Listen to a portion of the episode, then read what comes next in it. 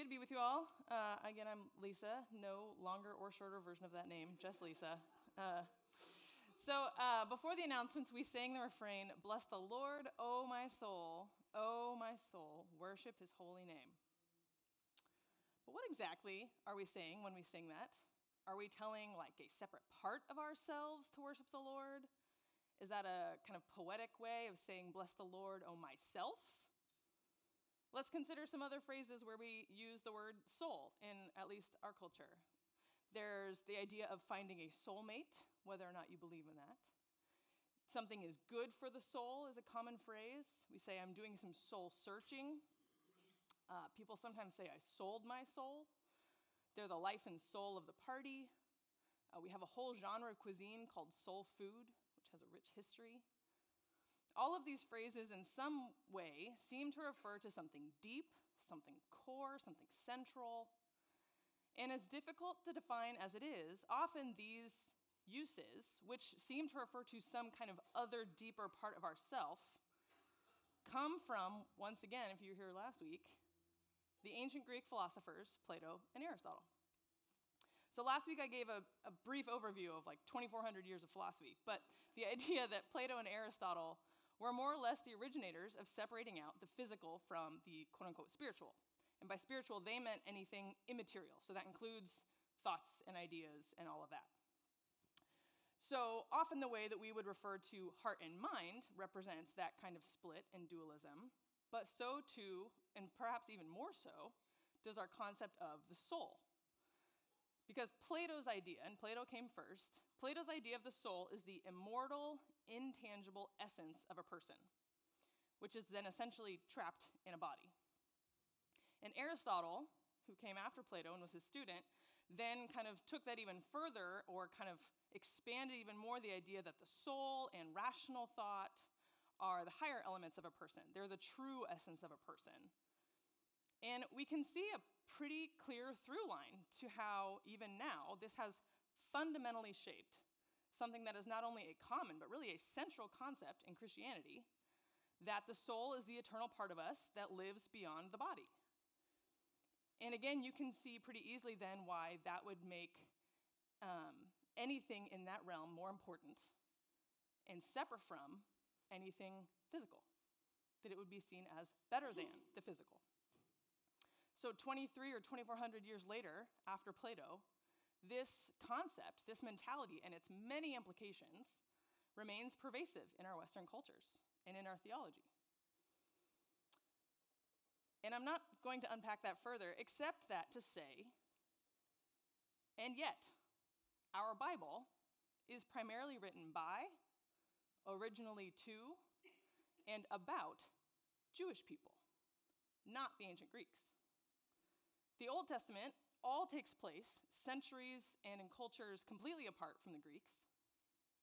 And while the New Testament authors and the readers in the Roman Empire did come a few hundred years after Plato and Aristotle, so they would have been significantly shaped by these ideals and the societal structures that came from them. But even with that, the majority of the New Testament writers and the majority of the audience intended in the letters and the Gospels and so forth, not all, but the majority, not to mention Jesus himself and most of his disciples, were deeply Jewish. And so, it's important for us to ask what then did soul mean to the ancient Jews before Plato ever came along? What did it mean to Jesus and his Jewish disciples and authors who kind of had both worlds presented to them? So, this morning we come to week three of a three week mini series looking at the key words of the Shema, which is the central prayer which was to be repeated multiple times a day in the tradition of Judaism and is upheld as central in both Judaism and Christianity by Jesus. And it comes from Deuteronomy 6, verse 4 to 5, which says, Hear, O Israel, the Lord our God, the Lord is one. Love the Lord your God with all your heart, with all your soul, and with all your strength.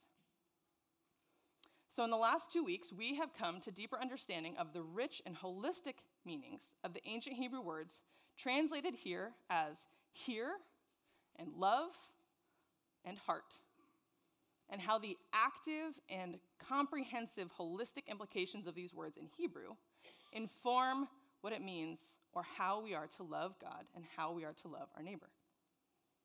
Which brings us now to the word translated as soul. And the Hebrew word here is nephesh.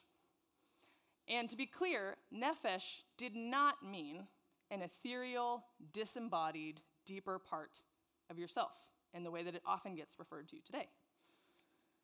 Now, the Old Testament biblical authors do have some concept of existing after death and waiting for resurrection, but they very rarely talk about it. It is not a central concept. And when they do talk about that, they don't use the word nephesh. Rather, nephesh was a reference to your entire life, your whole being. So to love God and others with your whole nephesh is another way of saying love God with all of you. Now, some of you are thinking, didn't you just say this last week? That heart was a way of saying love God with all of you? First off, kudos for remembering. Uh, secondly, yes. Because to say love God with all your heart and with all your soul isn't so much intended to be two different instructions, like two different parts of you. It's more like expanding and nuancing the same idea. It's almost more like synonyms to fully encompass the idea to love God with all of who you are. So if heart, or in Hebrew, lev, refers to our whole internal being, right? Our feelings, our choices, our thoughts. Soul, or nephesh, refers even more broadly to our whole being, including now our physical being. So let me break this down with a few examples of nephesh throughout Old Testament. So the most basic meaning of nephesh is throat. This is kind of like how we'll talk about emotions with the word heart, but we know that a heart is literally the organ pumping blood through our bodies. So Hebrews referred to their life as their throat because the food and the drink that sustains your life goes through your throat. It's very logical. So when the Israelites are wandering in the de- wilderness, for example, and they're hungry and thirsty, in Numbers 11:6, they say to God, "We missed the cucumbers and melons we had in Egypt. Now our nephesh has dried up." They're thirsty, their throat's dry. Since your whole life and body also depend on what goes in and out of your throat, or really down, hopefully, uh, nephesh could also be used to refer to the whole person. So in Genesis 46 15, it says there were 33 nephesh in Jacob's family, just 33 people. In the creation account, both humans and animals are called a living nephesh. And in Leviticus, if the life breath has left a human or an animal, the nephesh remains. It does not float away or disappear. Rather, that person or animal is called a dead nephesh or a corpse. And I think it's worth just pausing to say that this definition of soul, like Plato took a pretty big 180. I'm not sure that he was responding to ancient Jews, but it's very different rather than something separate from and superior to a body, it almost feels ironic that in Hebrew, a nephesh is a body or can refer to one's body. It's really your whole being. So in the Bible, we don't have a nephesh, we are a nephesh. We are a living, breathing, physical, holistic being. So nephesh is our very life, our embodied self. This is why nephesh is also frequently translated with personal pronouns like I or me or you or he or she. That often is a nephesh because it's just a person. And for our last example, in Song of Songs, we get lots of verses where the woman's nephesh repeatedly cries out for her lover. And some of those are translated in English as soul, but clearly that is not just a disembodied, purely emotional, or even a spiritual longing. While that is part of it, but in one verse, she says, All night long on my bed, I looked for the one my nephesh loves. As she's in bed looking for the one her soul loves, that is not a platonic view of a disembodied part of herself. That is an integrated, embodied longing. And all of that was captured in a nephesh. So it means, quite simply, our entire being. To love God with all your nephesh means to devote your whole physical human existence to your Creator, the one who granted us these amazing bodies and lives in the first place. And I think this is hard for some of us to really fully embrace, or even to grasp what the implications of this are.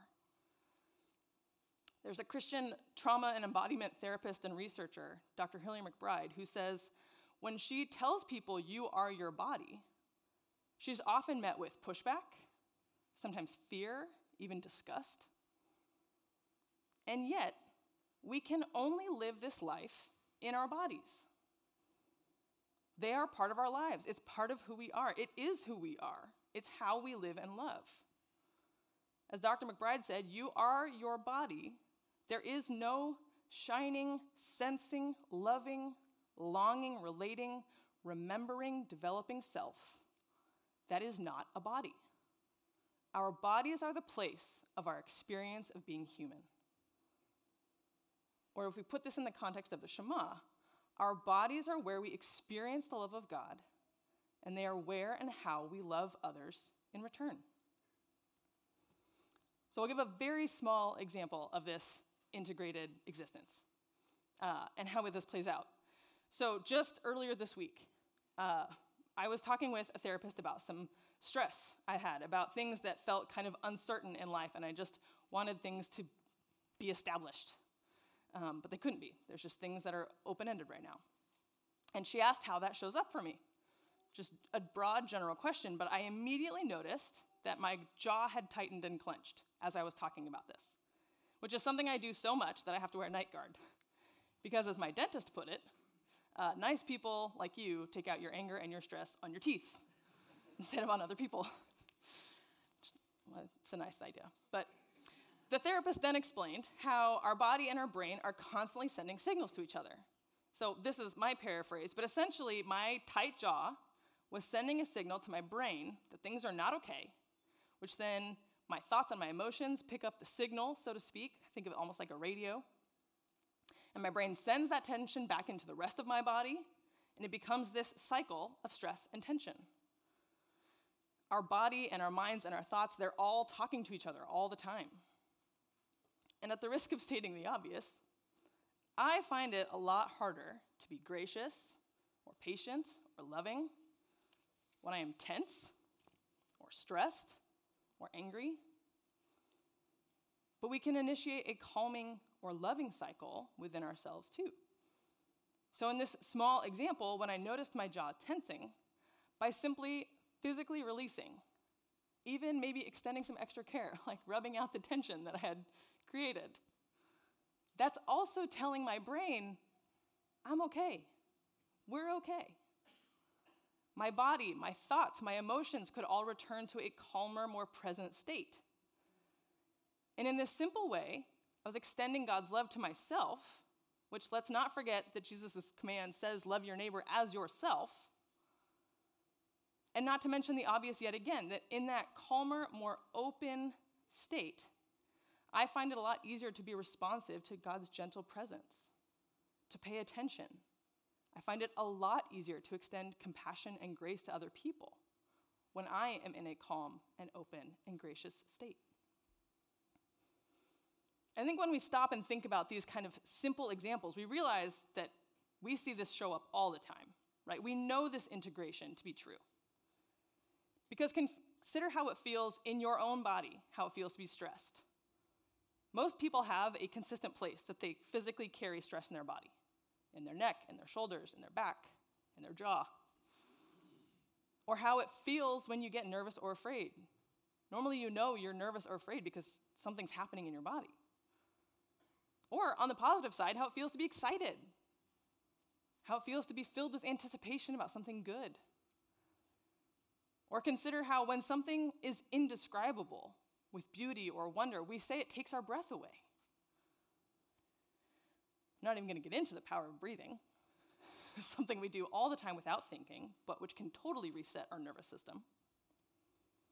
So, these are small examples of deep and extensive findings about the interconnectedness of our physical, our mental, our emotional, and spiritual state. And that's just within ourselves. I haven't even gotten into the societal layers the pervasive ways that our bodies, varying in age, in shape, in ability, in size, gender, color, all of these things shape how we experience the world and how we see and treat one another. So clearly, what we experience in all of these parts of ourselves are interconnected. We are holistic beings, as much as sometimes we talk about these separate compartments. We know they're not actually separate. And all of that, our bodies, our thoughts, our emotions, our actions, all of that affects our ability to notice and love God and our ability to really see and love our neighbors. Now you'd think, okay, now we've covered it all. But we still have another phrase in the Shema.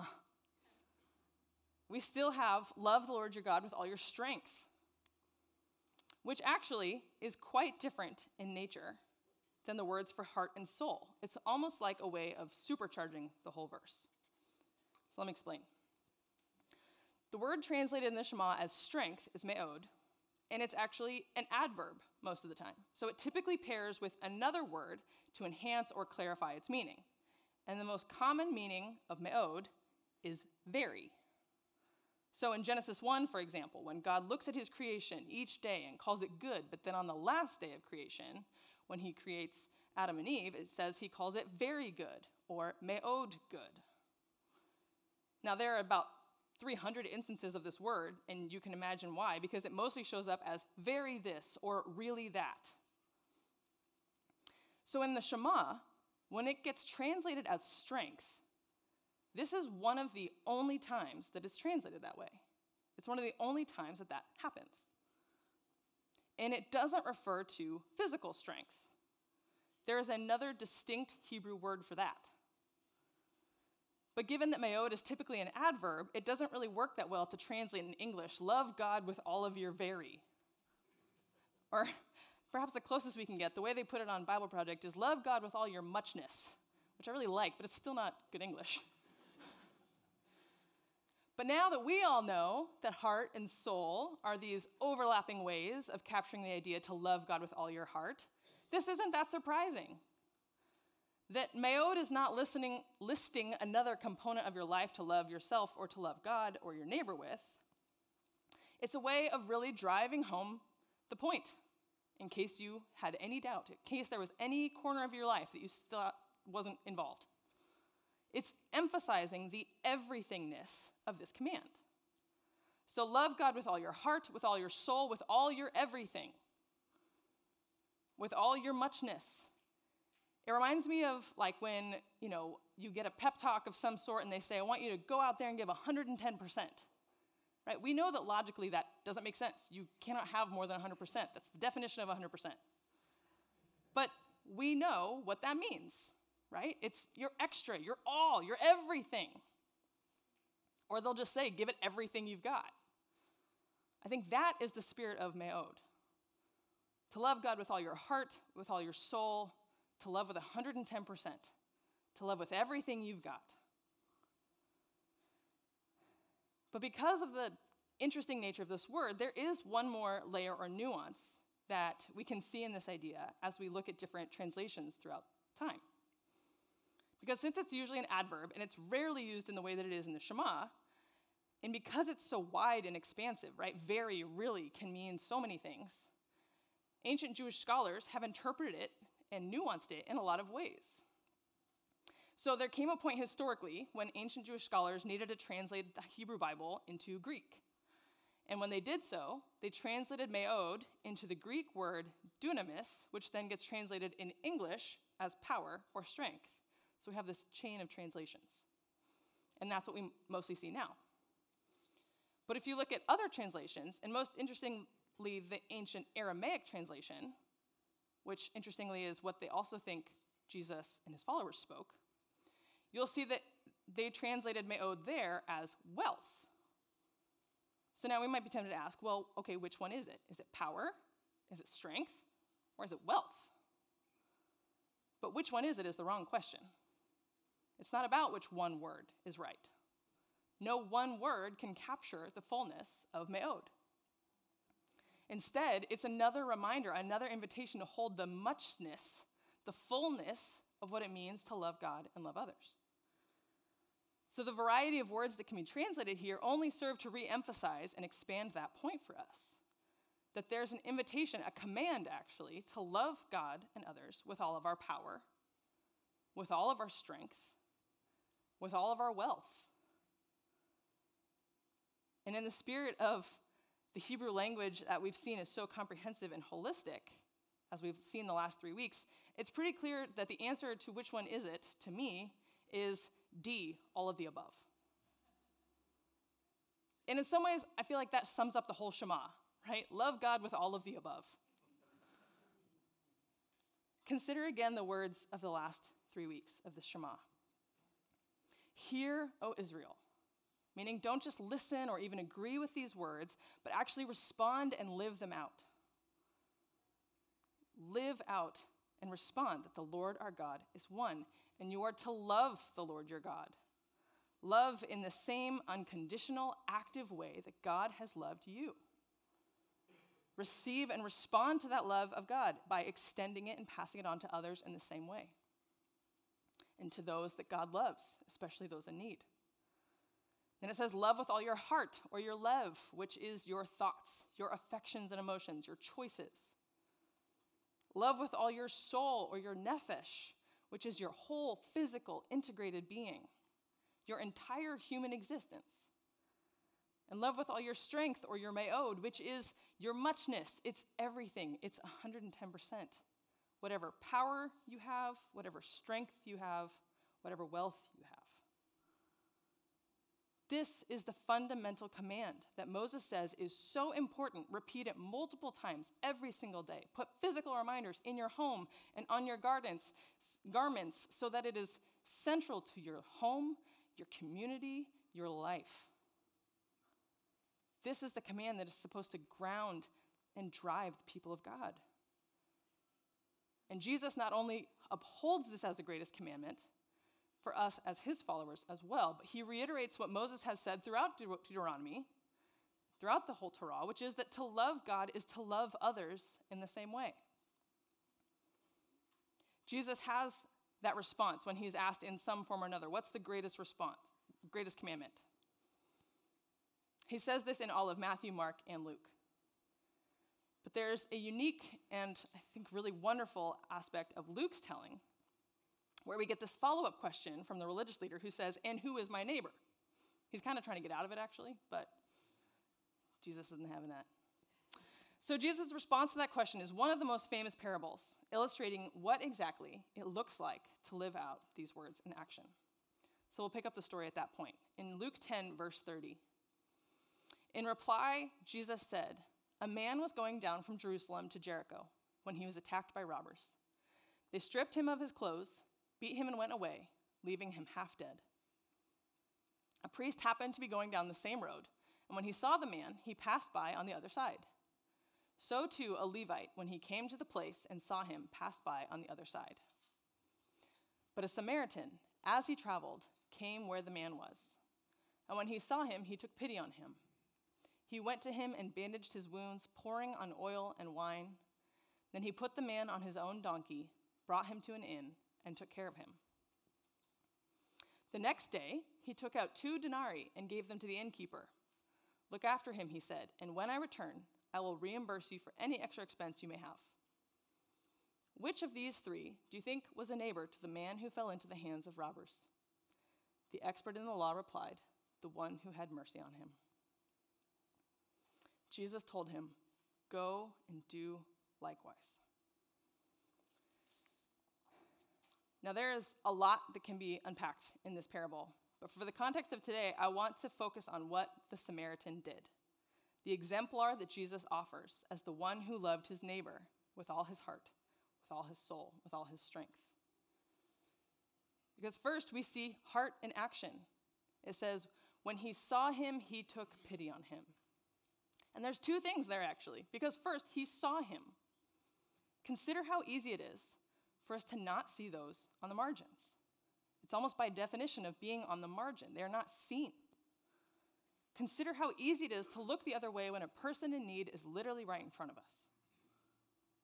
I've heard various testimonies from people on the streets or who have had to beg, who have said that in addition to what you might imagine are the obvious difficulties of being unhoused and needing to be in that position, that there is a profound isolation and a dehumanizing effect because people will not acknowledge that they exist. They will make an effort to avoid their existence, to avoid eye contact. And this is essentially what both the priest and the Levite do. They cross to the other side of the street to avoid this man. So the Samaritan saw him. That's not a trivial phrase, it's the first step. And when he did, he took pity. So his emotions and his affections were moved toward compassion and pity. So he saw a need, he saw a person in need, and was moved by it. And then we see his soul, or really more accurately, his nephesh, in action. It says he went to him and bandaged his wounds, putting, and this was putting his own nephesh at risk.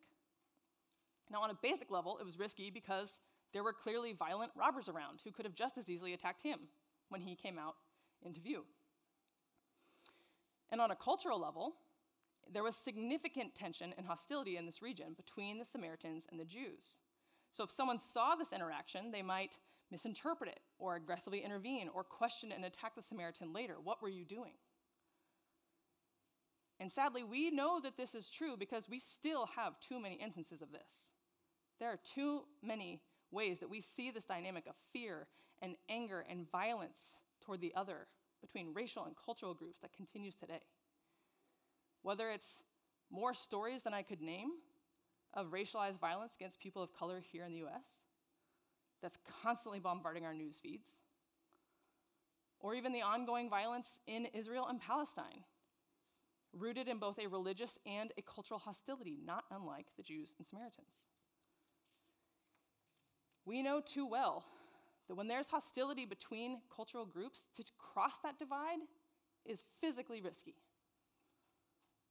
And the Samaritan bandaged his wounds, which might not seem that crazy to us, but in their cultural and religious context, this is incredibly significant. Blood was something you do not go near, it makes you unclean. This is probably why the priest and the Levite crossed by. They couldn't be near blood. And so the Samaritan touching and bandaging wounds is another way that he steps out and boldly loves with his whole nephesh, person to person. And then we see his strength, or again, more accurately, his me'od, come into action. Because it says he poured on oil and wine. He put the man on his own donkey. He brought him to an inn and took care of him. Consider all those resources, right? Oil and wine, his donkey, money for an inn. Not to mention, that's a lot of time. It's not the time just to stop and ask, Are you okay? Or even to drop him off somewhere, but he took the time to care for his wounds, to walk to an end. And we know that he stayed at the inn for a while because it says the next day he talked to an innkeeper, implying he spent the whole day there. And then he gives two denarii, which is two whole days' wages. Consider a whole day of wages today. This is not just the spare two bucks you have in your pocket. And as if that all weren't enough, he promises the innkeeper that he'll cover any additional expense days worth of food and care and shelter. As we conclude this morning in this series, I think it's amazing how, in just these five verses, Jesus expertly offers this parable to not only communicate a powerful truth about who is our neighbor, but also to powerfully and comprehensively paint a picture of what it means to love with all of our lev, with all of our nephesh, with all of our meod. And Jesus concludes so simply go and do likewise. Friends, let us shema these words. Love your neighbor as God has loved you. Respond to the Lord and love actively with all of your internal world, with your whole physical being, with the muchness of everything you have and everything you are. Hear, O people of God, let us go and do likewise.